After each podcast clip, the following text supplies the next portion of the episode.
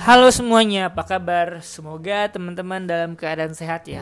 Baik, ke podcast monolog Oya Talks uh, kembali lagi di uh, episode yang ke-21 di tanggal 21 Agustus 2021. Nah, minggu ini uh, aku akan ngoceh terkait harga uh, tarif PCR yang turun sesuai instruksi presiden kalau nggak salah saat kemerdekaan 17 Agustus kemarin. Di sini di berita yang aku baca itu tes PCR berada di kisaran 450 sampai 550 dan bisa di, bisa keluar hasilnya selambat-lambatnya 1 kali 24 jam. Uh, berita yang cukup menyenangkan mungkin tidak memberatkan kantong kita semua. Tapi gimana ya? Kalau misalkan ini opini aku ya kalau misalkan bisa harganya segini berarti kan kenapa nggak dari kemarin-kemarin aja gitu harganya segini? Coba ini udah udah hampir sejuta kan ya 900 ribu untuk PCR-nya walaupun sekarang PCR kan.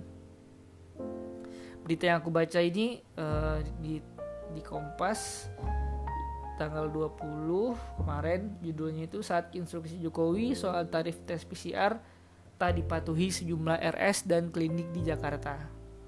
Wah, sesu, eh, sesuai apa sesuai regulasinya udah ya meringankan masyarakat lah sederhananya seperti itu. Tapi kayaknya yang di bawah-bawah yang di klinik-klinik yang di RS masih kaget gitu kan. Gak tahu seperti apa uh, dinamika di, di di klinik atau di rumah sakitnya atau udah udah udah dibayar sekian apa gitu terus ternyata harganya turun ya rugi dong sebenarnya dalam segi bisnisnya gitu. Tapi namanya instruksi kan harus di harus di apa ya harus dilaksanakan kan. Ini instru, instruksi presiden loh. Bukan instruksi siapa-siapa. Emang instruksi presiden Joko Widodo soal tarif tertinggi swab test PCR COVID-19 kalau bisa lebih turun lagi bagus kan ya sebenarnya?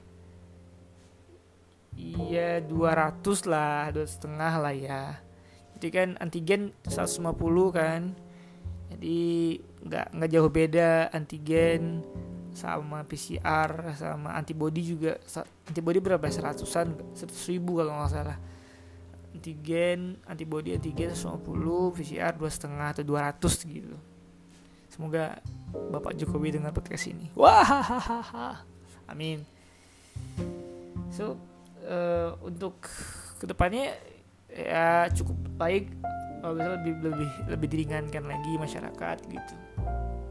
Terus kalau bisa uh, semua uh, mode transportasi ya antigen aja atau enggak ya antigen deh jauh lebih murah kan untuk hal yang krusial gitu yang yang untuk bisa PCR untuk transportasi untuk untuk semua transportasi antigen ya oke. Okay.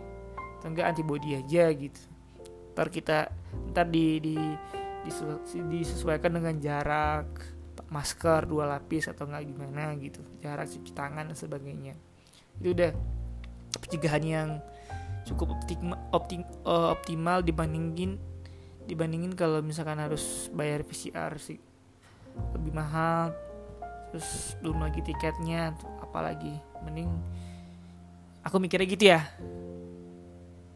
Jadi semoga uh, setiap uh, rumah sakit dan klinik di Jakarta dan in seluruh Indonesia bisa seragam nih se dengan tarifnya yang udah turun dari 495 semoga covid juga mem apa lebih terkendali ppkm-nya udah kelar gitu. Semoga cepat kelar biar bisa beraktivitas lagi.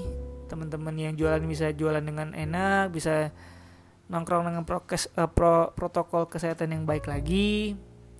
Terus pokoknya covid ini bang bang bang bang. Riuh semuanya. Ya, semoga deh Indonesia seluruh dunia. Di di di Inggris sudah nonton bola udah udah santai aja kan. Di NBA basket basket itu udah juga kalau nggak salah ya udah. Di Indo Liga 1 mau mau akan berjalan. IBL udah berjalan. Tinggal pelan-pelan semoga kita bisa